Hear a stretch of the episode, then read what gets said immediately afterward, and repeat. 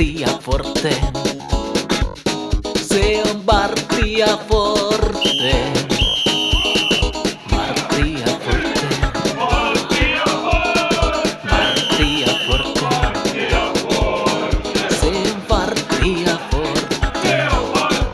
Forte. Se on Varttia Forte. Tervetuloa kuuntelemaan TPS-kannattajien podcastia. Mun nimeni on Miikka Ahti ja kanssani Varttia Forteen studiossa istuu Kalle Tamminen. Moi Kalle. Heipä hei, pienen tauon jälkeen täällä taas. On vähän tota, viime aikoina ollut rikkonasta tätä meidän podcast-toiminta, tässä on ollut erinäisiä kiireitä, mutta nyt on lomat lusittu ja palattu arkeen, niin hiljalleen palaillaan tuohon perusrytmiin, että koitetaan se yksi jakso per viikko julkaista ja tällä kertaa tehtiin paluu aika valovoimaisen vieraan myötä, kenes kanssa me Miikka tänään juteltiin. No Jere Uronen mukavasti raivas meille vähän aikaa kiireisestä kalenteristaan ja saatiin tota, todella mielenkiintoinen juttutuokio hänen kanssaan. Tietenkin puhuttiin paljon näistä tästä siirrosta, siirrosta Ranskan liikaa ja Brestiin, mutta et, et tietenkin Tepsi-podcast kun ollaan, niin, niin paljon puhuttiin niistä, niistä tota, Tepsi-vuosista myös ja puhuttiin myös niistä Belgia-asioista. Semmoinen tota, tosi mielenkiintoinen tunnin jutustelusessio oli. Joo, ja koska nyt Tepsi-podcast ollaan, niin pitää tämmöisiä tota, ajankohtaisia aiheita sivuuta tässä keskiviikkoksi tänään. Kyllä, keskiviikkona tässä jutellaan ja huomenna huom kaikille kuuntelijoille kello 18.00, älkää tulko myöhässä, pelataan en varmaan valehtele, jos sanon alkukainen TPSn tärkeä yksittäinen matsi Ropsia vastaan. Tilannehan nyt on se, että tänään tapahtui kummia ja klubi 04 meni ja Piruvia voitti tuon sarjan kärkijoukkojen VPS, minkä myötä ykkösen sarjataulukko muuttui vielä, jos millään tasolla se on mahdollista, niin entistä tasaisemmaksi. Ja tilannehan taitaa olla se, että jos huomenna Rops voitetaan, niin lumpsahdetaankin sitten tuolta tota, viidenneltä sieltä yhtäkkiä sarja kakkoseksi, mikä kuulostaa kyllä tota, tätä alkukautta, kun peilaa taaksepäin, niin aika uskomattomat ajatukset, että kaiken tota, soutamisen ja huoppamisen jälkeen me oltaisiin tota, 17 matsin jälkeen sarja kakkosi. Joo, tämä on aivan, aivan järjetön sarja ja me ollaan kyllä heitetty, voi kuunnella niitä aikaisempia reaktiojaksoja ja, ja todeta, että me ollaan heitetty kirveskaivoa jo hyvää aikaa sitten, mutta tota, niistä nyt näköjään ollaan kuitenkin noussut kamppailussa edelleen mukaan. Ihan mitä, minkälaisia tuloksia vaan näköjään voi tulla, jos klubi 04 voitti nyt sitten Vepsunkin. Tota, kävivät ikimuistoisesti silloin Tepsinkin voittamassa kupittaalla. Et, et, et, mä tiedän, että tässä sarjassa voi tapahtua näköjään ihan mitä vaan, mutta et, joo, tykkään jalkapallokliseistä, niin voidaan todeta, että todellinen kuuden pisteen ottelu huomenna ja, ja tota, muutenkin tässä nämä kolme seuraavaa matsia katsoo, niin siellä on, on itse asiassa toi tämän hetken kärki kolmikko vastassa, että et, tota, niistä kun hyvät tulokset, niin sittenhän alkaa näyttää ihan lupaavalta. Joo, tässä just sarjataulukossa pistin kymmenen ottelun kuntoputarin käyntiin, niin siellä on Rops ja Tepsi jaettuna kärkipaikalla. No huomenna sitten on kahden kovaa kuntoisemman joukkoa ja kolmantena on VPS ja neljäntenä on Eiffi, niin nyt sitten tosiaan pelataan niitä kuuden pisteen matseja tähän, tähän että nyt saa toivottavasti nauttia, nauttia näistä asioista. Me on pelattu tällä kaudella ihan hyvin noita hyviä joukkoja vastaan, niin toivottavasti se trendi nyt jatkuu, niin vähän vieläkin on niin ihmeessäni siitä, että tosiaan kaiken tämän jälkeen tässä on vielä kaikki niin kuin, kaiket ihan niin kuin matemaattisestikin omissa käsissä, että jos voitetaan kaikki loppukauden matsit, niin Veikkausliikassa sitä ollaan riippumatta siitä, että pelataanko se loppusarjat vai ei. Ihan jännittävä loppukausi tulee. Tästä pitäisi nyt varmaan niin kuin, yrittää osata nauttia, että on, on tota, matseja, joissa on isot, isot panokset ja, ja paljon jännitettävää. Sä Kalle tiedät, mutta et mulle ei sovi nämä jännittävät ottelut, ottelut lainkaan. Mä haaveilen harmaasta keskikastista liigassa. No joo.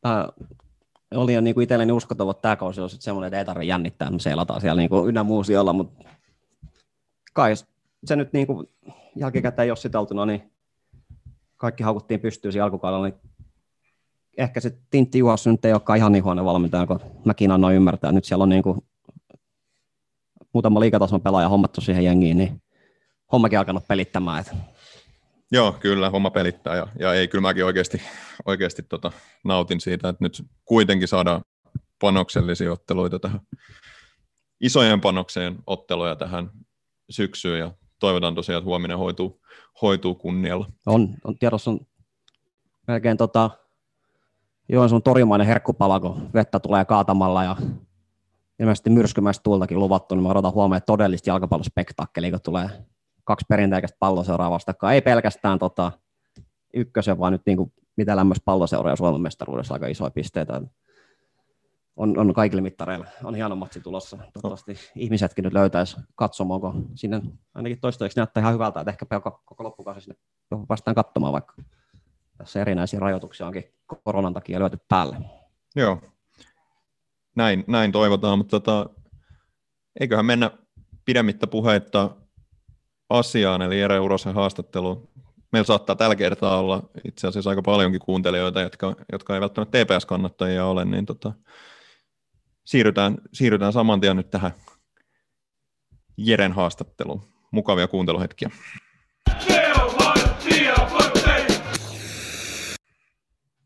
TPS kasvatti huuhkaa puolustaja vastikään Ranskan pääsarjan Brestiin siirtynyt Jere Uronen. Tervetuloa Varttia Forteen podcastiin.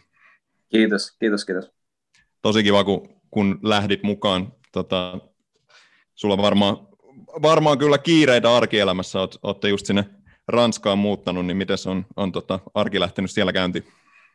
No joo, kiire, kiireet on varmaan ihan, ihan oikea sana, että ei tässä nyt yhtään, yhtään rauhallista päivää vielä ole ollut. Et viikko sitten muutettiin, kämppä alkaa näyttää aika kodilta jo, mutta on, tuntuu, tuntuu sieltä, että Ranska on jotenkin joku paperihommia luvattu maa, kun täällä on niitä papereja riittää ihan sama mitä sä teet. Niin tota, vähän kaikki on hitaampaa, vähän, vähän kaikki on hitaampaa. Paljon, paljon uupuu vielä asioita, kaikki tärkeimmät on kunnossa ja, ja, ja, ja päästään, päästään alkaa nauttia tästä meidän arjesta Jos se muuttaa sitten niin konkreettisesti tapahtuu, onko se vaan pakettiauto alla ja Euroopan läpi kamata autossa ja perillä ja hommaa siinä vai? No joo, öö, periaatteessa, no eihän mä nyt itse valitettavasti pystynyt miten, mitään oikeastaan tekemään, että, että oltiin, oltiin silloin kenkissä vielä, kauanhan tuossa neuvoteltiin, kauanhan tuossa neuvoteltiin, mutta se kesti sitten oma aikassa ja sitten oltiin, oltiin Kenkin kanssa leirillä ja mentiin pelaa Supercupin finaaliin Brykkeen vastaan vieraisiin, niin pelin puolia ja oli mun manageri oli sanonut viesti, että okei, nyt on siirto mennyt läpi. Ja sitten pelin jälkeen 12 yöllä, niin mä tota, noin, saan puhelun, että okei, nyt, nyt on siirto mennyt läpi, että nyt sä lennät niin nopeasti, kun sä pystyt Ranskaan. Ja he halusivat, että mä olisin lentänyt seuraava päivä puolen päivän aikaa lähtenyt kotoa no, mä soitan sitten vaimoa sit kotiin ja kerron ilouutiset, että joo, että siirto on nyt mennyt läpi ja me muututaan ja tota, ne haluaisivat mun lähtevä heti. Ja sehän nyt on ihan mahdotonta, kun on, on tietty koko asunto ja koko elämä Belgiassa viimeiset viisi ja puoli vuotta ollut, niin siellä on aika paljon sitä tavaraa, niin sain vähän niin kuin, ymmärrän kuitenkin uuden seuran aina, että ne haluaa mahdollisimman nopeasti niin kuin ihmisenä ja, ja tälleen, niin se on aika hankalaa. Ja sai sitten puhuttu siitä niin yhden vapaa-päivän, että mä sain yhden päivän olla se Belgiassa auttamassa. Eikä siinä muuta, mutta kun on tuo kolmevuotias pieni lapsi, ketä, ketä kuitenkin vaatii myös vähän huomioon, niin ei, si, ei siinä pelkkää pakkamistakaan pysty tekemään. Mutta sitten sit piti itse lähteä tänne ja lentää, lentää ja tota, onneksi, on, onneksi, onneksi on näin onnekas ja on saanut ihan mahtavan naisen vaimoksen, niin se, se kyllä, en tiedä miten, mutta hoiti, hoiti asiat kyllä ihan viimeisen päälle.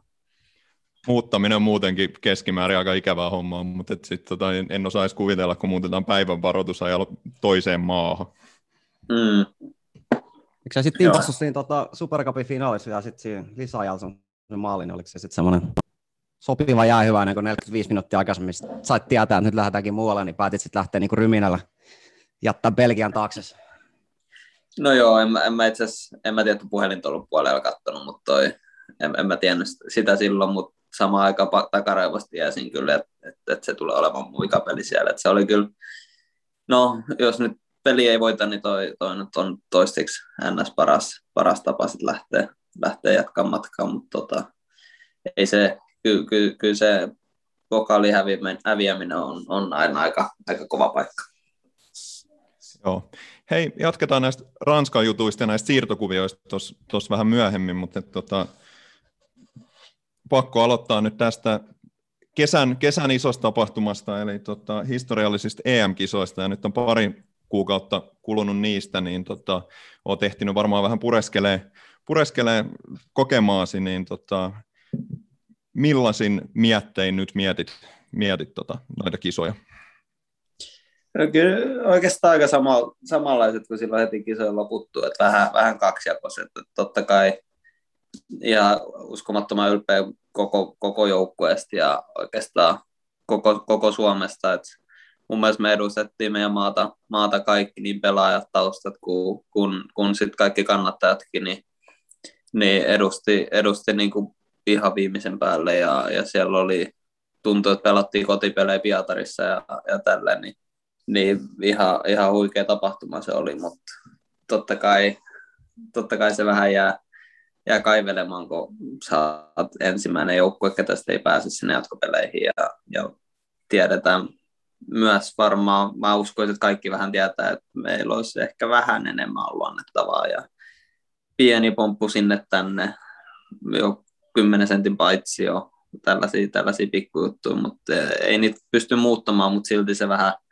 vähän harmittaa, että ei, ettei nähnyt vielä, niin kuin, vielä yhtä kaupunkia vähintään ja vielä yhtä sadikkaa vähintään ja yhtä joukkoa. Ja oli niin, niin kiva reissu, että ei, ei sen olisi halunnut loppua.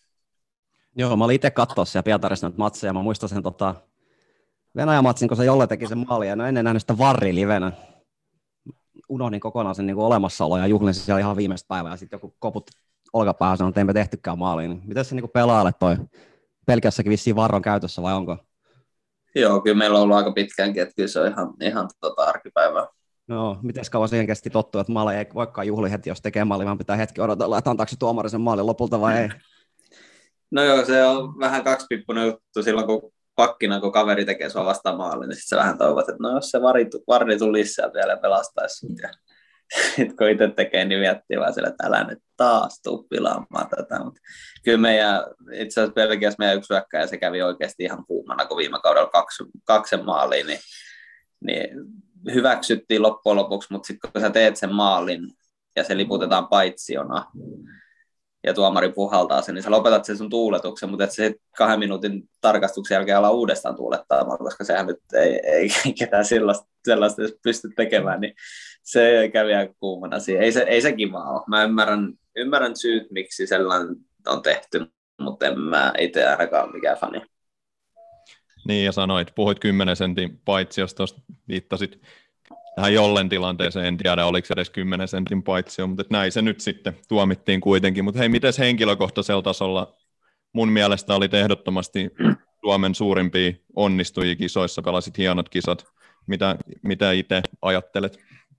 Joo, kiitos. Ei, tota, kiva oli. Kiva oli. Päät, päätin, päätin, päätin, mennä vaan nauttimaan ja nauttimaan jokaisesta sekunnista, että ei, ei noit niin hirveän usein pysty, pysty kokemaan tuollaisia tapahtumia, niin, niin siitä pitää ottaa kaikki irti. Ja, ja, ja no ihan, ihan tyytyväinen, tyytyväinen on, että oli, oli, oli kyllä tosi kiva, että en mä tiedä, onko siinä oikein muuta sanottavaa kuin ihan älyttömän kivaa ja hauskaa se oli. Mitenhän vietitte varmaan reilun kuukauden melkein niin kupla-olosuhteessa jengin kesken näiden koronahommien takia ei saanut tavata vissiin perheenjäseniäkään kisoja aikaa tai ennen kisoja, niin mikä lasta se oli viettää äijäporukassa kuukausi?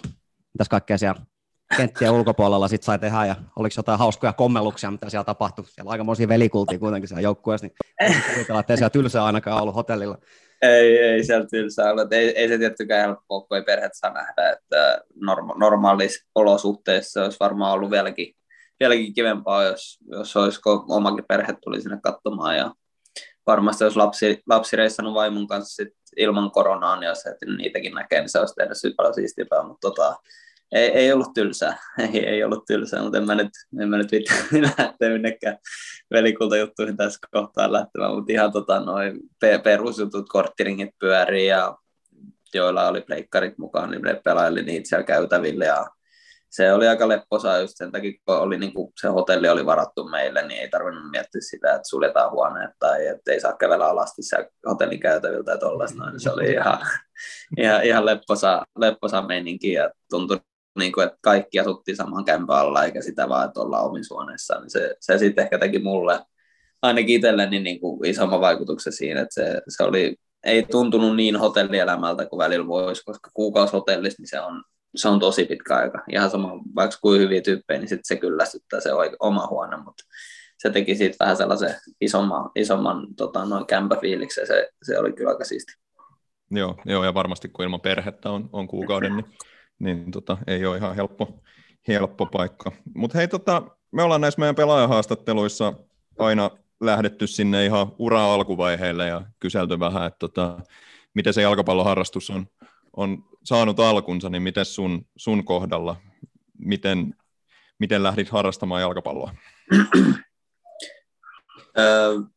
Syytä en tiedä, mutta jos joskus lausteen nappuloihin lausten nappuloihin meidän isä, isä vei mut treeneihin ja olisiko ollut niin, että sanottiin, että on, on vähän liian nuoria pieniä, että piti vuosi vielä odottaa, niin sitten odotin vuoden ja sitten sit pääsin mukaan ja siitä, siitä se oikeastaan sitten lähti mä aika huono muisti, muisti mulla on niin nuoruuden asioista, niin, ei mitään hajua, mutta neljä-viisivuotiaana lausten, lausten nappuloissa lähdettiin potkimaan ja meillä oli aika hyvä joukkuekin onneksi silloin, niin se varmaan auttoi tätä, tätä näin futikseen rakastumista vielä, vielä isommin.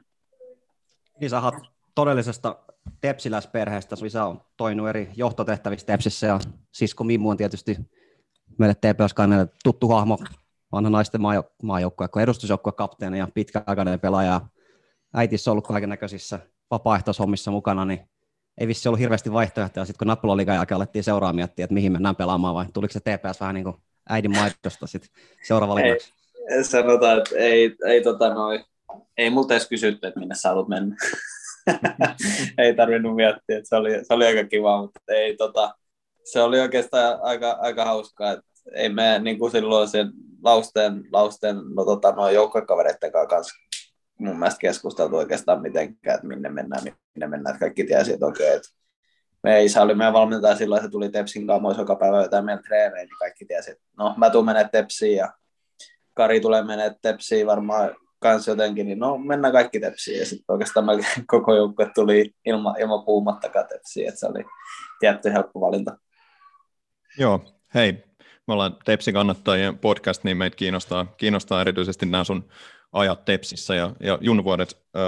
Me pyydettiin tuolla sosiaalisessa mediassa vähän kuuntelijakysymyksiä. Niklas Saarinen on, on kysynyt, että ketkä on ollut sun merkittäviä valmentajia Tepsissä? junnuna? No oikeastaan no kaikki, kaikki on eri tavalla merkittäviä. Et, tota, ihan, ihan heti silloin, kun tuli 11-12-vuotiaana Tepsiin, niin oli, meillä oli Tumppi, Thomas Lagerus oli, oli meidän valmentaja ja, ja siitä häneltä oppi sen, sen just niin kuin pitämään sen nautinnon, kun totta kai nuorena poikana sua jännittää, kun sä lähdet nappula liikas Tepsiin ja, ja, ja sä jännität vaan kuinka paljon kaikkea, mutta mut oppi, oppi sitä peli, pelin näkemystä ja, ja sitä rentoutta. Ja sitten tota, noin, me saatiin Ruotsista Busse Augustsson, mä tiedän varmaan aika moni tepsiläinen muistaa, muistaa ja tota, mä olin itse vähän sellaisessa vaikeassa silloin, silloin, että oli vähän kapina, kapina henkinen ja just no, kaikki me katsotaan elämästä taaksepäin ja kadutaan jotain hetkeä hetken ja tota, se oli silloin 14-vuotiaana mulla oli sellainen, että oli, oli sellainen kapina, kapina Jere päällä ja onneksi oli Busse oli silloin meidän sen talenttiryhmän valmentajana ja pisti mut aika kovalla kädellä tota, noin ojennuksiin ja tälle jälkikäteen, niin totta kai iso kiitos hänelle, että hän jaksoi jakso nähdä vaivaa ja teki sen, koska sehän, sehän tota, noin, on niin kuin mua auttanut elämässä ja uskomattoman paljon, paljon se, että, se, että hän, hän tämän teki. Ja, ja, ja sitten sit, Tommila Leksa veti, veti kaikki aamutreenit aina. Oli, oli pitkään valmentajana, niin, niin sama, sama juttu sama juttu Leksan ja, ja sitten pääsi Kiorapan kanssa. Et mulla on niin vähän näitä valmentajia ollut, niin kaikki on, kaikki oikeastaan junnu, junnuvalmentajia on, on jäänyt sellainen niin kuin syvä, syvä, vahva side. Ja Rapaki oli vasta edustusjoukkueessa, että, että se on mun mielestä aika, aika siistiä, että, että ei, ei hirveän monta, montaa valmentajaa sillä ja pitkäaikaisvalmentaja ollut, että, että toi, toi, noin noi kolme, noi kolme nousee kyllä niin esiin, esiin ihan, ihan heti mielessä. Pakko kysyä vähän tarkemmin näistä sun kapinavuosista. Millainen oli kapina, kapina Jere? Joo, tämä oli jännä tieto. Mä en missään nimessä niin pitänyt sua tämän sun kuvasperusteella minkä näköistä kapinallisena. Tämä oli ei, mutta sellainen, sellainen laiska, kun mikä ei kiinnostanut. Ja futis, futis oli kivaa, mutta en jaksanut juosta. En halunnut tehdä yhtään mitään. Ja jos joku sanoisi mulle, niin älä nyt sä muu sano mitään. Että en mä nyt varmaan mikään hirveän hyvä kapinallinen ollut, kun mä koskaan osannut mitään sanoa takaisin. Mutta sellainen ihme, Yritys oli kova. sellainen, sellainen, sellainen löysä, löysä, löysä, löysä tyyppi oli, oli siinä puoli vuotta vuoden ja koitin, en tiedä mitä mä hain takaa, älä, älä kysy, hävettää ihan ajatuskin siitä, niin, mutta onneksi, onneksi oli busse, busse ketä tota, ei, ei, ei sietänyt sellaista. Niin no varmaan harva meistä nyt voi miettiä takaisinpäin omaa murrosikänsä ja ajatella, että menipä kivasti kaikki. Just näin. No, mitäs tota, no sun junnujoukkueet, niin minkälaisia pelikavereita sulla oli? Tuliko teistä jotain muita huipputason pelaajia kuin sää ja minkälaista menestystä te silloin junnuina niititte aikoinaan? Öö,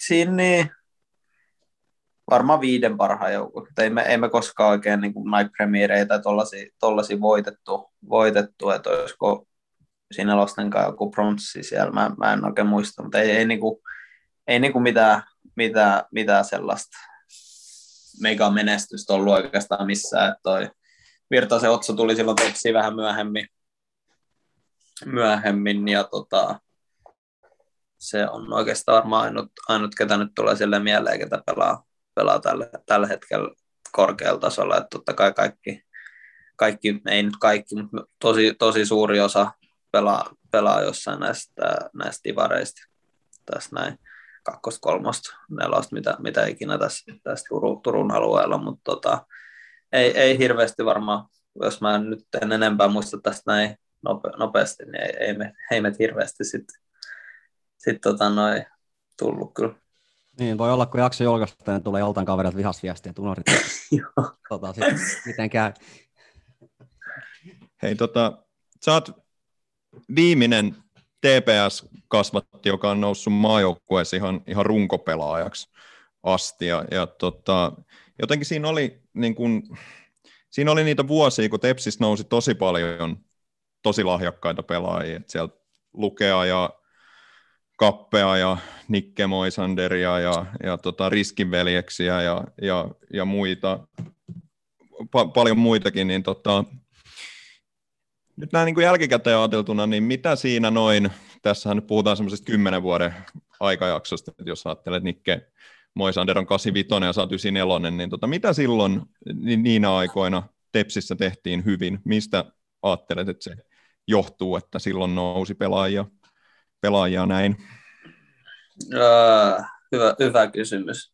Ei, ei, ei, ei ole kyllä ei ole helppo vasta, vastata ainakaan itse tuohon, että tota, mitä mä nyt itse muistelen, että sehän, sehän siinä on kaikista vaikeinta yhdistää se koulunkäynti ja saada se koulu, koulu, koulu tota, no, kunnian loppuun ja sitten se futiksen pelaaminen siihen, niin se, se siinä on hankalin, mutta itse kun mä kävin siihen kupittaa, kupittaa yläasteesta urhe, urheilulukioon, niin siinä oli helppo yhdistää, yhdistää ne kaksi asiaa, kun kupittaa kentät oli niin lähellä koulua tai sitten lukiossa jo. Se oli, se oli osana sitä koulua koulun käyntiin se futis, niin tota, se oli ainakin itselleni tosi, tosi sille kivuttomasti järjestetty ja, ja myös sekin, että kun olin niin onnekas, että pääsin pelaamaan edustusjoukkueeseen vielä silloin, kun olin lukiossa, niin, niin ei, siitä ei tehty mitään ongelmaa, että, että kaikki opettajat ja kaikki, kaikki auttoi mua ja Tepsin päästä autettiin sitä, että mä pääsin olemaan mahdollisimman paljon koulussa ja tota, siinä oli, no mä itse löysin ainakin vaan sellaisen hyvän, hyvän balanssin siihen, niin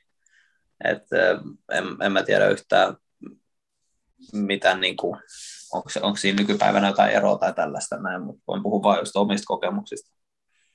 Niin miten tärkeää sulla oli se, että se koulu kuitenkin kulki siinä rinnalla tiettyyn pisteeseen asti, lukioon asti menit ja kuitenkin jotain koulua niitä kirjoititko abiturientiksi asti vai teetkö niin kuin Mika Ääretalo oikeasti 20 vuotta lukio ja kirjoitti sitten tuossa viime vuonna itsensä valkolakki päähän, mutta se kuitenkin tiettyyn pisteeseen asti opiskelit, niin oliko se sulle niin alusta ihan selkeä, että en mä nyt koulu kuitenkaan keskeä tätä jalkapallon takia? Joo, oli se. Oli se. Tota, kyllä, mä, kyllä mä sain, sain laki silloin, että neljä vuotta meni siinä lukiossa ja, ja vikat puolitoista vasta vähän niin kuin etänä, etänä sit Ruotsista käsin, kun lähti sinne niin aikaisin, mutta tota, loppujen lopuksi sain, sain, sain lakin ja, ja YO-paperit ja se on kyllä, se on kyllä aika, aika siisti juttu, siisti juttu, että se on, mä ainakin ajattelen sitä silleen, että sulla pitää aina olla vähän niin kuin varasuunnitelma mukana, koska tämä on niin ennalta arvaamaton ammatti. Tämä on niin, niin kuin sellainen lyhyt katseinen ammatti, että sä et, sä et tiedä, sä et tiedä koskaan, mitä tulee tapahtua seuraavien vuosien aikaa, että kukaan kirjoita pidempään kuin viiden vuoden sopimuksen oikeastaan, niin, niin se on jo, se on jo niin kuin harvinaista, niin, niin on tärkeää olla se, ja totta kai sitten oma äiti on, on ainakin sellainen, ketä, ketä tota, noin työnsi ja piti huolta siitä, että se koulu ei unohdu, ja, ja se on kyllä, se on kyllä, kyllä kiva, että, että hänkin sen teki auttoi, koska on se tärkeää saada, saada, saada tota, noin koulu kanssa, koulu kanssa tulemaan ja kun ne loppuu, koska nyt mulla on helppoa se, että jos mun tekee mieli vaikka urani aikaa vielä kesken tätä uraa, niin alkaa opiskelemaan jotain ja valmistelee sitä, sitä elämää sitten jälkeenpäin, niin, niin voi vaan aloittaa koska vaan. Viittasitkin vähän tuossa siihen, että, että kun nousit, nousit sinne edustukseen, niin tota, siinä, siinä nopeasti kapinajere vaiheen, vaiheen jälkeen nousit tosi, tosi nuorena mopopoikana mopoautopoikana sinne tota, Tepsin, Tepsin koppiin, niin millaista se oli, oli silloin lukiolaiselle mennä sinne? Tepsi oli silloin kuitenkin ehdottomasti Suomen huippuseuroja ja mitalleista taisteltiin, taisteltiin tota, melkein joka kausi ja pelattiin europelejä, niin milla, millainen paikka oli nuorelle pojalle kävellä sinne? No oli se tosi jänskä paikka ensinnäkin ja tota, aika sur, surrealistinen. Et, tota, silloinhan oli koleet kolemaiset ja Jakke Hurmeet ja kaikki nämä isot, isot nimet oli siellä Roope Pelastepsissä, San, Santeri Mäkinen, ketä katsonut, niin kuin, ne oli, silloin kun mä itse olin just jossain CB-junnuissa, niin ne oli sitä ASM-ikäluokkaa, ketkä voitti joka pelit, ja niin kuin ne oli ihan uskomattoman hyvin niistä naisille, että wow, mä, mä pääsin niin kuin treenaamaan näiden jätkien kanssa, että se oli jo, se oli jo sellainen juttu, mitä ei oikeastaan koskaan kuvitella, että tulee tapahtumaan. Ja ja sitten yhtäkkiä mä pääsinkin pelaamaan jo niiden jätkien kanssa, Jallu ja, Jallu ja kumppanien Räpsän kanssa, niin sitten oli silleen, että no wow, että tämä onkin niinku, tämä vasta onkin futista. Että tota, en mä tiedä, siis no, kyllä mä vähän tunsin olon oudoksi siellä niin, että, että jätkät pääsee treenin jälkeen salille ja, ja lounaalle ja mä lähden kouluun, niin oli vähän sellainen olo, että kukaan ei kuulu joukkoon, mutta, mutta näin jälkikäteen voi sanoa, että onneksi, onneksi sitten kentällä kuuluu joukkoon. Niin ja tota, miten siellä kopissa sitten, niin oliko siellä, ottiko jotkut vanhemmat pelaajat sitten semmoista tavallaan niin roolia, että, että he auttoivat sinua pääsemään siihen joukkueeseen sisään ja oliko siellä semmoisia hahmoja joukkueessa?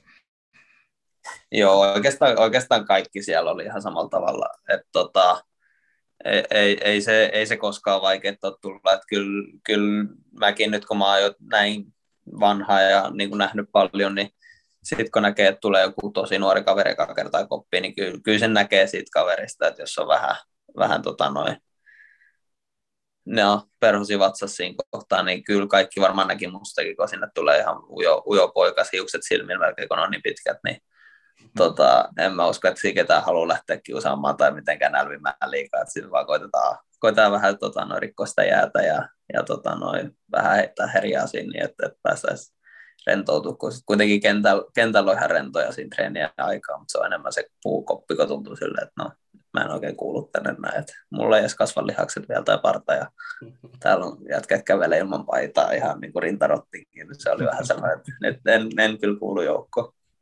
No, mun siitä tota sun ainoasta TPS-kaudesta, kun päällimmäisenä nousee mieleen muuan ottelu veritaksella Honkaa vastaan, jossa kävi sillä, että pistit pallon maahan ja pelasit se maalivahdilla vastauksella Henrik Moisander ja tuomari tulkitsikin, että sä pistit sen pallon peliin ja sitähän seurasi kunnon, kunnon tota, sekamelska. Muistan joku TV-haastattelu, mistä Läskirapa kävi repistut pois ja lanserasi jonkinnäköisen mediapoikot ja kaikkea. Niin milläs miettilä muistelet tätä tapahtumaa näin jälkikäteen?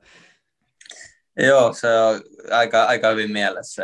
Tota, Henkkikin oli silleen, että joo, joo, kyllä, kyllä mä olisin sen kaksi muuhun sen pallon potkasta, mutta en mä nyt tajunnut, että joku oikeasti siinä niin rupesi edes pelaamaan sitä. Sitten mä olin silleen, no mä en nyt tunne Väyrysen timin niin hyvin, että se on, se on just sellainen ketä vähänkään. Niin, että no, se pisti, pallo pysähtyi, niin se on vapari annettu ja kyllä mä sitten vain pelata. Ja ei mä usko, että ketään, ketään muu pelaaja ei, ei ensinnäkään olisi ollut niin hereillä tai ei, ketään ei varmaan kiinnostaisi, paitsi, paitsi tiimi just. Ja no se tiimissä tekee niin hyvän pelaajankin, mutta tota, no, eihän se kiva ollut se kokemus niin kuin, niin kuin sen, sen ikäiselle, että ei mua sen mediajupakka ja mikä se häirinnyt mitenkään, että eniten häiritsi vaan se, että me hävittiin se peli sen takia.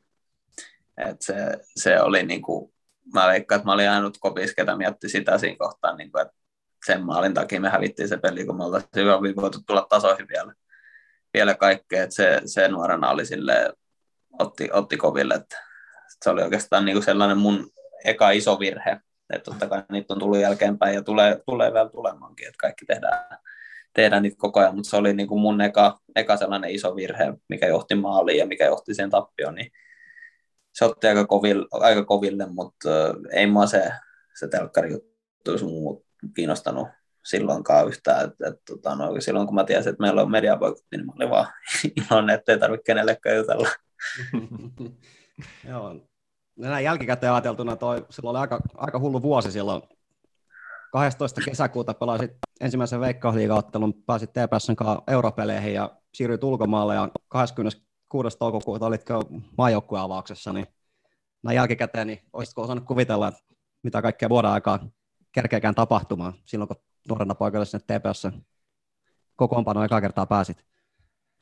Joo, en, en, en todellakaan. Että, tota, noin, ihan niin kuin aina se on ollut unelmana, että pääsee, pääsee ulkomailla pelaamaan ja tekee tätä työkseen, mutta ei sitä itse, en jotenkin koskaan oikeastaan uskonut siihen, vaikka, vaikka sen että tekikin koko ajan hommia. Että, että se oli vähän enemmän sellainen, että no, kyllä nyt aina saa haaveilla ja unelmoida, mutta sä tulet nyt kuitenkin Suomesta ja että se nyt on oikeasti niin hyvä ja hän tällainen, tuolla, tuolla miettisi, että vähän, vähän oli silleen, että no on, onpa kiva niin kuin just treenata ja päästä, päästä mukaan näihin peleihin Tepsin kanssa ja vähän miettii sitä, että mitä sitten opiskelisi lukion jälkeen ja kaikkea tällaista näin. Ja sitten yhtäkkiä pääsi pelaamaan ja sitten yhtäkkiä pääsikin, tai saikin niinku tarjouksia ulkomailta, että no minne sitä sitten pitäisi lähteä. Ja yhtäkkiä jo olikin, sit muutti Ruotsiin ja sitten sit olikin siellä ja sitten pääsi pelaamaan siellä. Ja sit, tota, noin, yhden vieraspelin jälkeen, niin tota, silloin Laurikainen oli kaksi ykköstä valmentaja ja Miksu oli Aama, Aama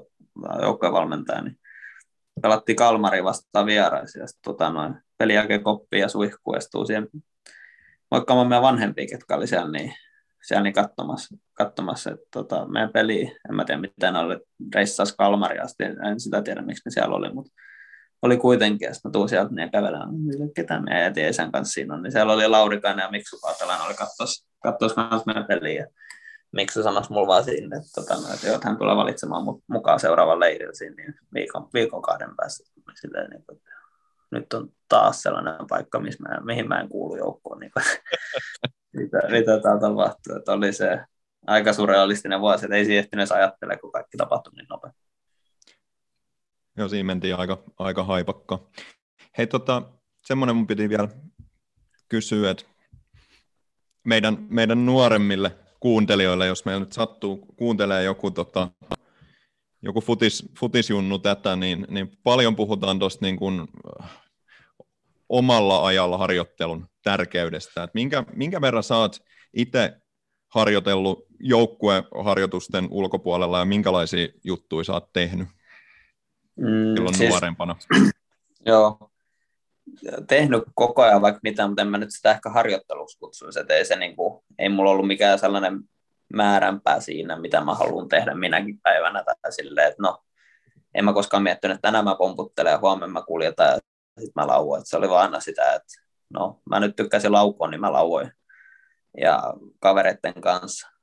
Joku, no perus just jotain munassia tai jotain tollasta noin vaan ja ihan vaan sellaista niin kuin hauskanpitoa, että mä lähdin, mä lähdin aina siitä, että koska mulle futis on kuitenkin aina ollut se suurin, tota, no, intohimon kohde ja nautinnon kohde, niin, niin ihan, ihan silloin pienenäkin ihan vaan siitä hauskanpidon kautta, että teki niitä asioita, mistä nautti eniten ja silloin kun sä teet niitä asioita, mistä nautit eniten, niin sitten yhtäkkiä se 5-6 tuntiakin menee siinä treenien jälkeen, ja sitten yhtäkkiä vaan pitää mennä kotiin syömään, kun äiti sanoo, että nyt tuut sieltä niin, ja sama, sama sitten kesäisin, niin pelattiin vaan pelejä, pelejä kavereiden kanssa, että oli aina se sama kaveriporukka, ja pelattiin vaan ja pelattiin vaan, ja haettiin sittarista patongit, patongit ja jotkut mehutölkit siitä, niin että jotain syötiin siinä ja aamusta iltaa, että, että enemmän se oli sellaista vaan, että no, sitä, sitä eli ja hengitti sitä jalkapalloa, mutta ei miettinyt mitenkään liian vakavasti, että, että just, no, teki vaan asioita, mitkä teki itse iloiseksi ja ilo, iloisimmaksi, että ei, ei, ei lähtenyt niin kuin sormet tota, tai kädet puristuksissa tekemään jotain pakollista ihan vaan, koska se pitää tehdä. Että jos joku on sanonut, että se on hyväksi sulle, että mä, mä, mä olen ainakin sellainen, ketä uskoo ja luottaa siihen, että sitten kun sä teet jotain, jotain, mikä on sulle hauskinta, niin sit sä se hyvin ja sitten sit susta tulee parempi. Että, että se, ihmiset on erilaisia, mutta se toimii mulla. Sä tosiaan sit silloin tota, eka kauden jälkeen 17-vuotiaan päädyt siirtyä Ruotsiin, niin minkälainen kokemus se oli tuommoisena nuorena kaverina muuttaakin uuteen, uuteen maahan, ja tähän liittyy nimimerkki Jallupainen kysymys, oliko jotain juttua, minkä takia harmitti jättää Turku taakseen nuorena poikana?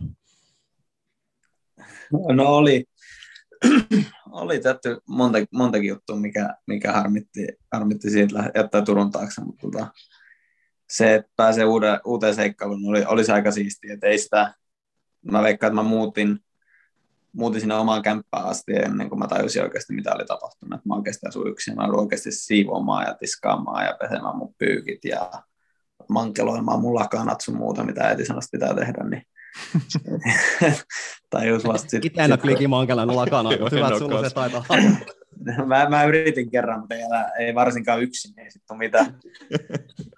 niin tota, joo, mutta oli se, si, siistiä se oli, että yksin, yksin kun sä olet 17-vuotiaana ja sulla ei ole mitään maailman pisimpiä työpäiviä, no si, si, sitten pelataan pleikkarikavereiden kanssa ja, ja, ja syödään, syödään tota, koetaan löytää sellaisia terveellisiä ruokapaikkoja, mistä voi syödä ulkoa mahdollisimman paljon, että tarvitse kokata. Ja sitten kun sä kokkaat, niin sä viikoksi, viikoksi samaa makaronlaatikkoa kerrallaan ja tällaista totuttelua se oli, mutta tota, noi, ihan, ihan tosi siisti kokemus. Ja totta kai se kasvattaa sua, kun yhtäkkiä sun on niin kuin pakko aikuistua, sulla ei ole mitään muuta vaihtoehtoa, koska ei sulla sitä tukiverkkoa lähellä, jos mukaan. Et, et, tota, on siellä monta kertaa pihvit maistunut pelkät valkopippurit, kun palvukki vahingossa lipsahtanut sun muuta. Et, et, tota, sellaisia kaikki kivoja kömmelyksiä. Joo, hei tota, Ruotsista siirryit Belgiaan ja Belgiassa kulukin sitten viisi vuotta. Belgian pääsarja on ehkä semmoinen, että se ei ole kauhean, kauhean tota, tuttu, tuttu meille suomalaisille jalkapallon seuraajille, mutta että, tota, se on kuitenkin laadukas sarja. Miten sä kuvailisit sitä Belgian pääsarjaa? Äh, no se on sarja, joka on niin kuin aivan täynnä ja uskomaton yksilötaito.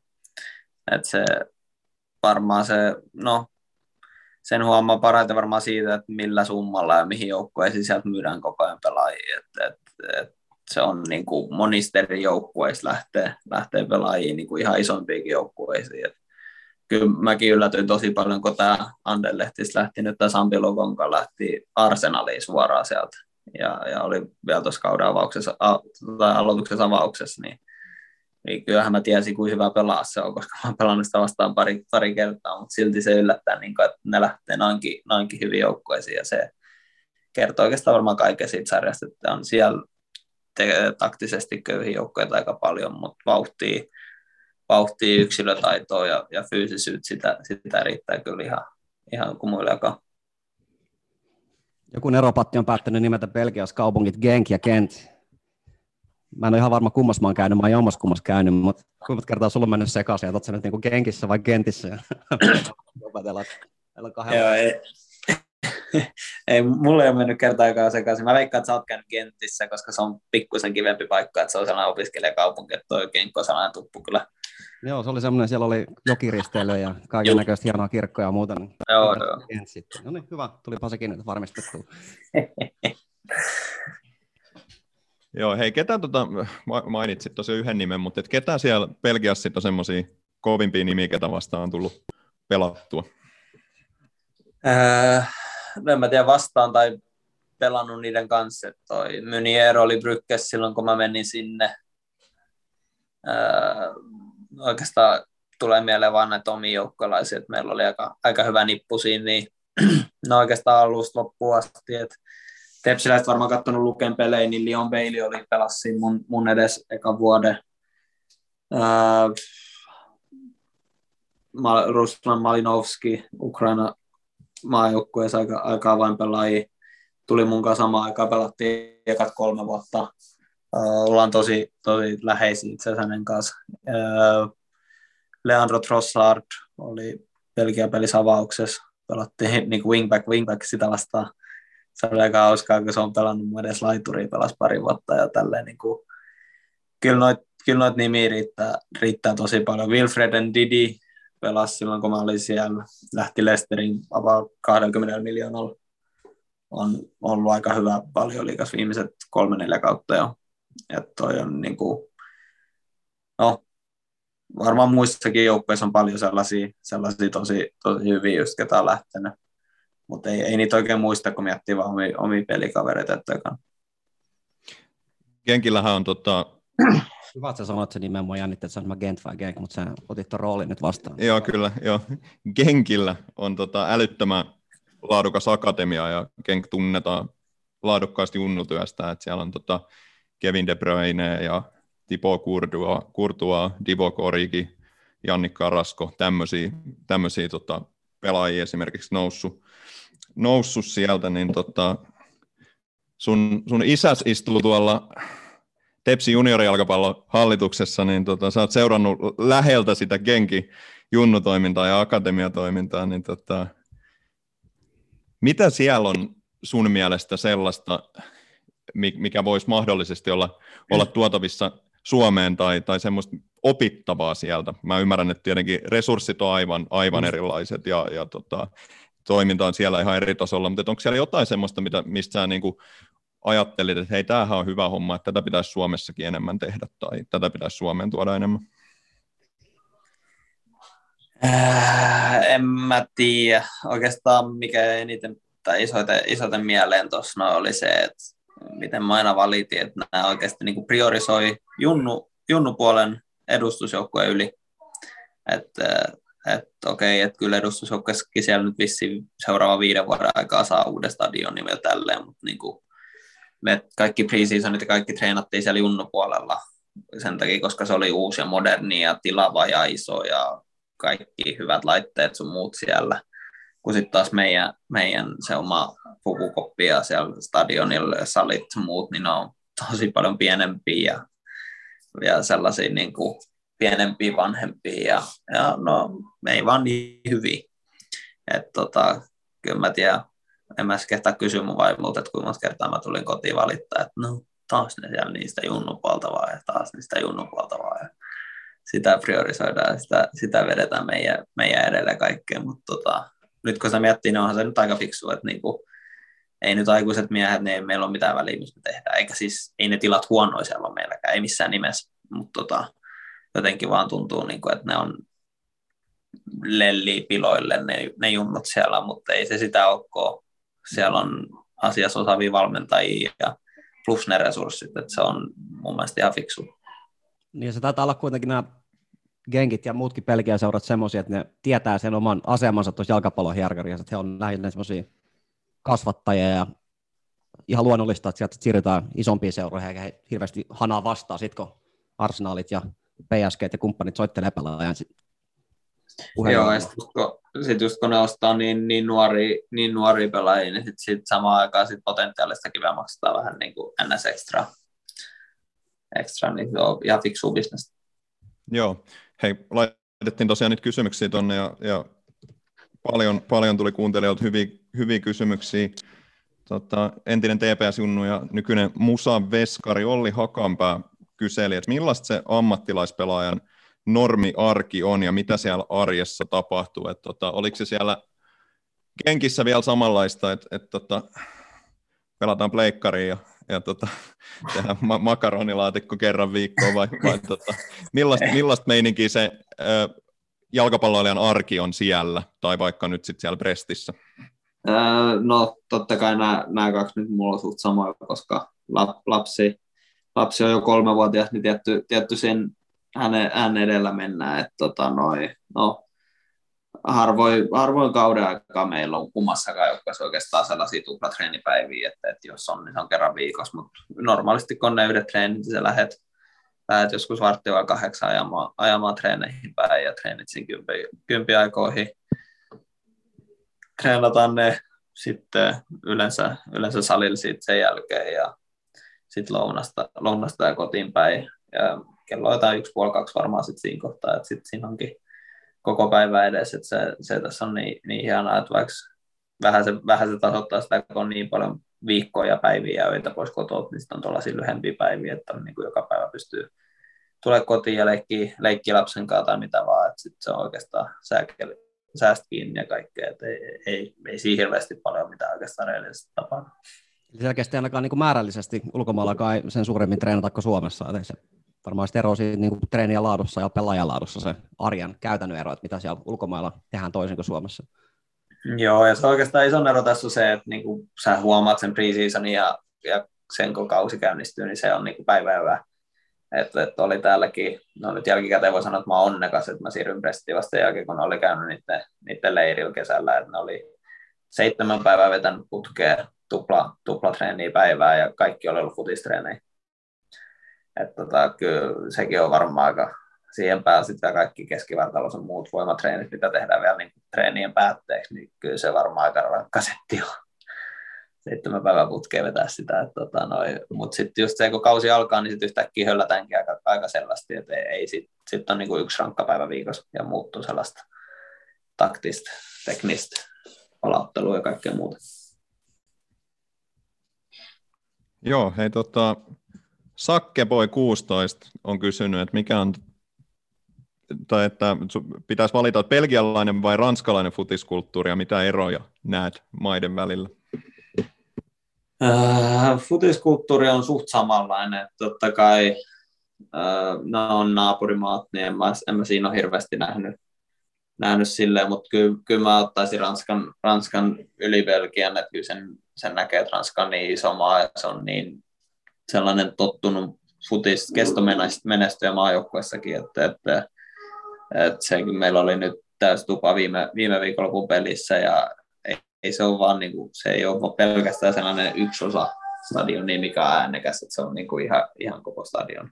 Ja se tekee sitten tunnelmasta sellaista vähän niin kuin ekstra spessua, että sitä ääntä kuuluu oikeasti joka puolella. Ja silloin se meteli on kovaa, kovaa niin kuin varsinkin, että se, se on ehkä oikeastaan isoin, isoin öö, eroavaisuus, minkä nyt tässä nopeassa, nopeassa ajassa on huomannut. Joo, no tästäkin luonnollista sitten siirtyy käsittelemään tätä suuraa seuraavaa uutta vaihetta, eli Ranskan valotusta.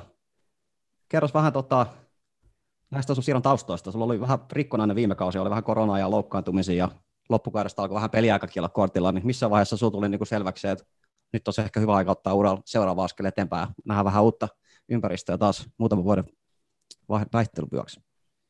Uh, no, reellisesti kyllä se tuli vähän about, vähän yli vuosi sitten. Vähän yli vuosi sitten jo, että tota, tota, viime, viime kesä alkoi tuntua siltä, että nyt, nyt, nyt alkaa olemaan mun aika lähteä, lähteä uusiin haasteita kohti, että löysi itse vähän niin kuin sellaiset mukavuusalueelta siellä, että kaikki oli nähty ja tietää, että se ei ole ihan sama mikä työpaikka on, niin se ei ole, se ei ole hyvä asia, että silloin sä tiedät, että sä et saa kaikkea irti itsestään ja tota, no silloin ei päästy sitten seurankaan sopu, sopuun siitä ja, ja tota noin, jäin, jäin, vielä vuodeksi, mutta tota oikeastaan se viime kesä, kesän tota noin, tuli selväksi kaikille, että se tulee olemaan mun, mun vikakausi tuolla ja tota, totta kai se ei loppunut silleen, miten mä halusin, öö, mutta silleen, silleen nyt mitä voi tehdä, mutta tota, se oli, oli tosi kiva, että, että sitten pitkien hetkinen neuvotteluiden jälkeen tämä, tämä siirto saatiin maalin, maalin tänä kesänä, vaikka ei se ollutkaan ihan niin simppeli kuin mä, mä luulin, että se voisi olla, mutta tota, ää, kyllä, se, kyllä se aika kauan, aika kauan sitten tota, no, oli, oli jo varmaa, että, että, tai mikä on varmaa, mutta oli jo sellainen fiilis, että nyt aika lähti.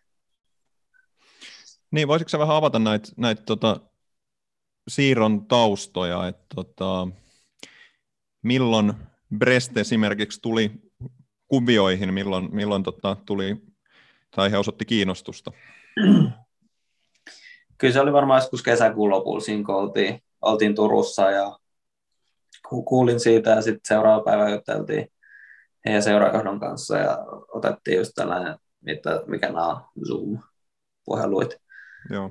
Ja, ja tota, noin, sit siitä, sit siitä mietittiin hetki, että mitä me halutaan tehdä ja otettiin vähän selvää ja kaikkea. Ja aika nopeasti, no, aika nopeasti mä tota, noin, tuli siihen, siihen päätökseen, että on oikeasti just sitä, mitä mä tässä kohtaa itselleni etin. Että, tota, ää, mä sanoin, sanoin tai priorisoin tänä kesän tosi paljon sitä, että mä pääsen top 5 liigaa, top 5 liigaan ja, ja tota, paikkaa, joka, joka haluaa mut tosi paljon, missä on tarjolla iso rooli, kunhan mä pelaan vaan hyvin ja, ja mikä pystyy kehittämään mua ja, ja samaan aikaan paikka, missä on mun perheen hyvä olla ja tota, en mä pysty tai niin kuin ei, ei ole mitään, mitään pahaa sanottavaa tästä, tästä näin, tähän mennessä, että tota, löytänyt just sen, mitä etin, ja nyt tiedän, että kaikki loppuu itsestänikin. Joo, oliko siinä loppuun asti pöydällä jotain muitakin vaihtoehtoja, vai oliko se silloin kesäkuussa, kun Brest soitti ja ilmoitti kiinnostuksen, niin tiesit, että tämä onkin semmoinen kiinnostava, mulle sopiva mesta? Öö, no, ei siinä ollut mitään, mitä pystyisi kilpailemaan tämän kanssa. Että niin kuin mä sanoin, että se, se ihan er, er, erilaisia, eri, tosi erilaisia vaihtoehtoja siinä oli, oli mutta tota, noi, tämä oli, oli sellainen, sellainen, mikä, mikä iski muuhun kyllä heti. Niin se on varmaan, säkin tosiaan olet monta kertaa sanonut, että perheellinen mies, niin ei se varmaan pelkästään kuitenkaan se sun pelaajoira, mikä siinä vaakakupissa painaa, vaan siinä pitää vähän miettiä tuota koko perheen, perheen juttua, vai onko näin? Joo, kyllä just näin. Ja tota, itsellä ainakin silleen, että sit kun perhe viihtyy, niin sitten itse viihtyy, ja sitten kun itse viihtyy, niin sitten itse pelaa paremmin. Että kyllä se on sellainen, sellainen tota, noi, no, paketti, pakettidiili oikeastaan, että, että ainakin itse toimin näin, että on tehty taas niin yksilöllistä, mutta, mutta kyllä mulla on, mulla on tärkeää, niin kyllä mä tiedän, että me pärjätään missä vaan me, missä me vaan oltaiskaan, koska kyllä silloin kun me ollaan kimpas, niin kyllä me pärjätään missä vaan, mutta se, että tekee siitä tästä näin, tästä näin lyhyestä ajasta mahdollisimman mukavaa, niin kyllä mä nyt uskon, että täällä, täällä on paljon kivempi olla kuin, kuin jossain ei EU-maassa tai jossain tuollaisessa. Että, että silloin, kun, silloin kun pystyy vähänkään valitsemaan ja, ja ohjaamaan itseään sellaisen suuntaan, niin kyllä mä ainakin teen kaikki ne, pystyn tekemään Hei, mikä teillä on muuten tota, työkieli siellä? Toimiiko kaikki asiat Ranskassa ranskaksi vai miten, miten homma pyörii? Ranskassa, Ranskaksi kyllä, tämä, kyllä näin jo, että ei täällä hirveästi englantia kyllä puhuta, että tuntuu, että koko maa on sitä, kun täällä on niitä dupattuja leffoja ja TV-sarjoja ja kaikkea, että se on niin tyhmästi tehty, että täällä oikeasti dupataan vieläkin, niin ei ihme, että ihmiset opi sitä englantia. Puhuuko sä ranskaa? No, sellaisia sanoja, mitä ei hirveän monen ihmisen kanssa kannata käyttää. kentällä, kentällä voi niin. Tota, suokin on vuosi aikaa huuttu ties minne, muista, en muista milloin oli, mutta joskus on jopa niin kuin arsenaalia tämmöisten tasoisia seuraa lukenut jotain nettihuja, niin onko se ollut jossain vaiheessa niin kuin aikaisemmin jo siirto jollain tason lähellä sieltä kenkistä pois vai onko se ollut silloin selvää, että sä jatkat siellä ja nyt tuli se hetki, kun voisi aika siirtyä eteenpäin? Ei, kyllä siinä on, no esimerkiksi silloin just ennen kuin, ennen kuin tein jatkosopimuksen sinne, niin oli vaihtoehtoja ja, ja vuosi sitten kesällä oli vaihtoehtoja, jotka sitten ei, ei meidän seuraa tyydyttänyt ja, ja he, he ei niihin, niihin suostunut, suostunut myöntymään ja, ja tällaisia. Et kyllä siinä on oikeastaan noin kaksi hetkeä ollut sellaisia, milloin, milloin niitä oli, oli, oli kaikista eniten, mutta tota, silloin päätin sitten just eniten myös perhesyistä, että, että Kenk on paras paikka siinä ja en, kyllä, en ole kyllä yhtään katunut, katunut sitä, sitä päätöstä, vaikka toi lähteminen kestikin sieltä vähän niin kuin vuoden ekstra, mutta tota, en, en, en ole silti katunut sitä päätöstä. He, tota, Ranskan liigahan on nyt ollut valtavasti otsikoissa Messin, Messin siirron, siirron myötä ja, ja tota, jotenkin nostanut varmasti sitä profiiliakin ja kiinnostustaan tämän takia. Tota, teillä sattumoisi jo ylihuomenna PSGtä vastaan ottelu. Messi nyt ei ilmeisesti vielä, vielä pelaa, mutta et, tota, mm, no otetaan ensinnäkin, että sä loukkasit viime matsissa, että mikä sun pelikunto, pystytkö osallistumaan perjantaina otteluun ja, ja, ja sitten tota, toinen, toinen osa kysymystä, että tota, millä, millä mielin lähet, lähet pelaamaan tota PSGn tähtisikermää vastaan? Joo, kaikki, kaikki kunnossa. Kyllä mä tuun, kyllä mä tuun, kyllä mä tuun olemaan pelissä, pelissä mukaan esiin, no mitään hätää onneksi. Ja tota, toivotaan nyt, että Messi pelaisi, mutta en mä tiedä. En mä tiedä ennen kuin, ennen kuin sen sitten näkee, mutta sormet olisi ristissä, että pääsisi, pääsisi tällaiseen pienen kaupunkiin tekemään, tekemään debyttissä. Voitaisiin se sitten pilata joukkueena, mutta tota, innolla ja, innolla ja tota, noin, aika hyvällä fiiliksellä, että harvoin sitä futarina pääsee pelaamaan sellaisen pelin, kun sulle periaatteessa on hirveästi hävittävää. Että toi, toi on sellainen peli, että jos me nyt hävitään 5-0, niin se on silleen, no hävetkää nyt vähän, mutta ei toi nyt maailmanloppu, että no, se on vaan sellainen joukkue. Ja jos me, jos me kairataan sieltä pistettä tai kolme, niin sitten sit ollaankin ihan sankareita meidän fanien, fanien tota silmissä. Et ei näitä pelejä liian usein kun ei ole, ei ole oikeasti hirveästi hävittävää. Et ei, ei, ei, mikä, mikä siinä, että nämä on näitä pelejä just minkä takia mä halusin, halusin tännekin tulla, että haluat, haluat kuitenkin futarina niin kuin itse haastaa maailman parhaat vastaan ja, ja nyt, nyt on perjantai jo siihen, siihen saumaan, että oikeasti näkee, että, näkee, että kuinka hyvä on ja, ja, ja tota, no, että pysyy perässä ja, ja se, on, se on kyllä parasta, mitä, mitä itse tiedän. Sehän taisi olla toi EM-kisoista tuttu belgialainen Jeremy Doku, ketä sua taklasi viime matsissa, niin jääkö jotain hampaankolonnasta EM-kisoista tuli kostaa sut vai mistä olisi? Kuiskutteleeko jotain belgiankielisiä rivoisanoja korvaa jo? Kaveri vähän suuttu vai mikä oli? En, en, tiedä, se oli, se oli kyllä ihmettilanne, että en mä edes tajunnut heti, että mä sattuin, mutta sitten kun tajusin, niin sitten sattuikin jo paljon, niin tota, no, ei, se, ei se varmaan, toivotaan nyt, sanotaan ihan pokkana, että ei se sitä tahallaan tehnyt, toivotaan, että mä oon Joo, mä en tiedä, tota, huomasitko sä, mä en tiedä, onko Mikka nyt sul käsillä sitä suoraan lainausta, sun valmentaja antoi aika värikkäät kommentteja tuosta PSGstä. Tuonne medioihin sanoi jotain, että aiheuttaa tuonne tuota alapäähän vähän kihelmöintiä, kun pääsee Messi ja kumppanit vastaan pelaamaan, niin onko tota pelaajista samanlaiset fiilikset, vai oliko tämä tämmöinen valmentajan hassuttelulla on lainaus. En tiedä, kaivaako Mikka se jostain esille, muista miten se sana sanasta meni. Mutta... No toi oli ihan tarpeeksi tarkka referointi. Ihan tarpeeksi tarkka. Ja tota, noin, silloin kun mä luin sen, niin mä nauroin ja oli silleen, että mitä tää on. Ja sitten tota, noin, meidän pelaajat sanoivat, että ei toi ole mitään niin outoa, että se on tuolta noin Etelä-Ranskasta, niin se on ihan normaali sille, että sä oot vaan, sä oot vaan onnekas, että et sä ymmärrä joka päivä, mitä se sanoo, että se kuulemma heittää ihan samanlaista juttua joka päivä meidän jätkin tuolla. on vähän erityis, erityislaatuinen mies kuulemma. Hei, miten, millaiset joukkuekaverit sulla on ja miten olet päässyt mukaan, mukaan joukkueeseen?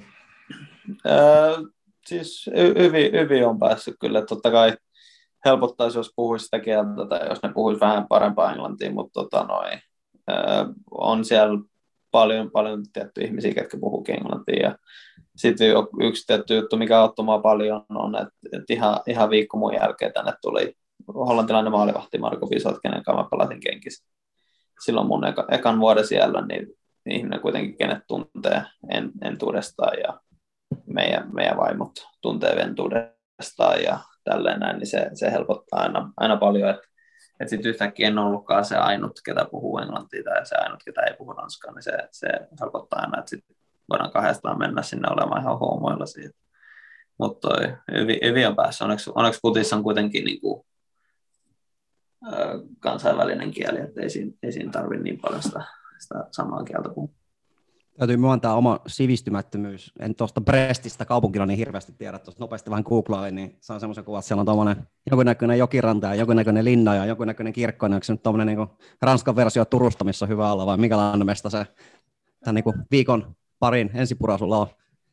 Kyllä, kyllä me ollaan tykätty tosi paljon. Tässä on niin kuin, varsinkin tässä Prestin niin kuin ympärillä on ihan älyttömästi tota, toi rannikkoseutu, niin siellä on ihan älyttömästi nähtävää että toi, se, on, se on koko toi, koko toi rannikkokulma tosiaan kaunista ja tota, on, on tämä kinattipaikka. Että, ee, tosi hyvä ruokaa. Ranskalainen keittiö on kyllä mut yllättänyt ihan täysin, että sama minne se menee, niin ihan tosi hyvää ruokaa. Tämä meren, meren äärellä, niin kala varsinkin on ihan älyttömän tuoretta ja, ja tällaista näin, niin kuin, että kyllä, mä, kyllä, kyllä, kyllä me ollaan tykätty ja sitten varsinkin nyt odotetaan vähän, että saataisiin kaikki kuntoon täällä päästä oikeasti katsomaan tätä vähän paremmin paremmin, niin tota, noin, oppii, oppii paremmin, mutta ollaan tykätty. Tota, tähän, ennen kuin siirrytään seuraavaan osioon, niin Jallu Painat tuli lyhyt ja ytimekäs kysymys, että jos se Messi pelaa, niin meinaaks vetää Messi sukille? en mä nyt sukilla ajatellut vetää niin kuin sille ainakaan törkeästi, mutta sille, no, taklata meinaa. Koitetaan nyt pitää se kuitenkin puhtaana taklata, mutta ei tiedä. Ei ole koskaan pelannut sitäkään vastaan vielä, niin voi olla, että se on vaan liian lui, lui, tota, noin, liukas.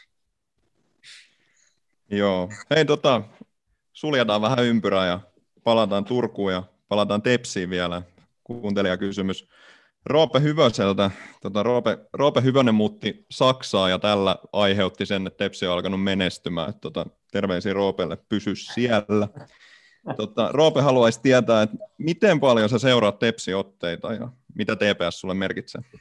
Öö, pelejä en ole livenä kyllä, tai sille niin kuin telkkarista kautta pärin tel- tietokoneen välitykset katsonut pitkään aikaa, mutta se nyt ei kerro hirveästi, kun mä voin myöntää tässä, että mä en katso oikein futista, futista hirveästi yhtään nykyään, niin toi, siitä ei kannata, kannata vetää mitään johtopäätöksiä, mutta tota, somen kautta, tilastojen tota, noita, on live-tuloksien kautta, niin siellä mulla on jokaisesta mun vanhasta joukkueesta, Helsingborista, Kenkistä, Tepsistä, tulee, tulee aina kun peli alkaa ja jokainen maali, niin, niin tulee, tulee ilmoitusbänneri puhelimeen, että, että on niin kuin periaatteessa live, live-seurannassa katon ja tota, sitten tietty noin, no viime kauden kotkapelit katsottiin ja, ja, ja tälleen ne isommat pelit ja se on karsina silloin, kun Mettälä teki maalin, niin katon, katon livenä ja tälleen, tälleen tota, totta kai merkkaa, merkkaa paljon niin kuin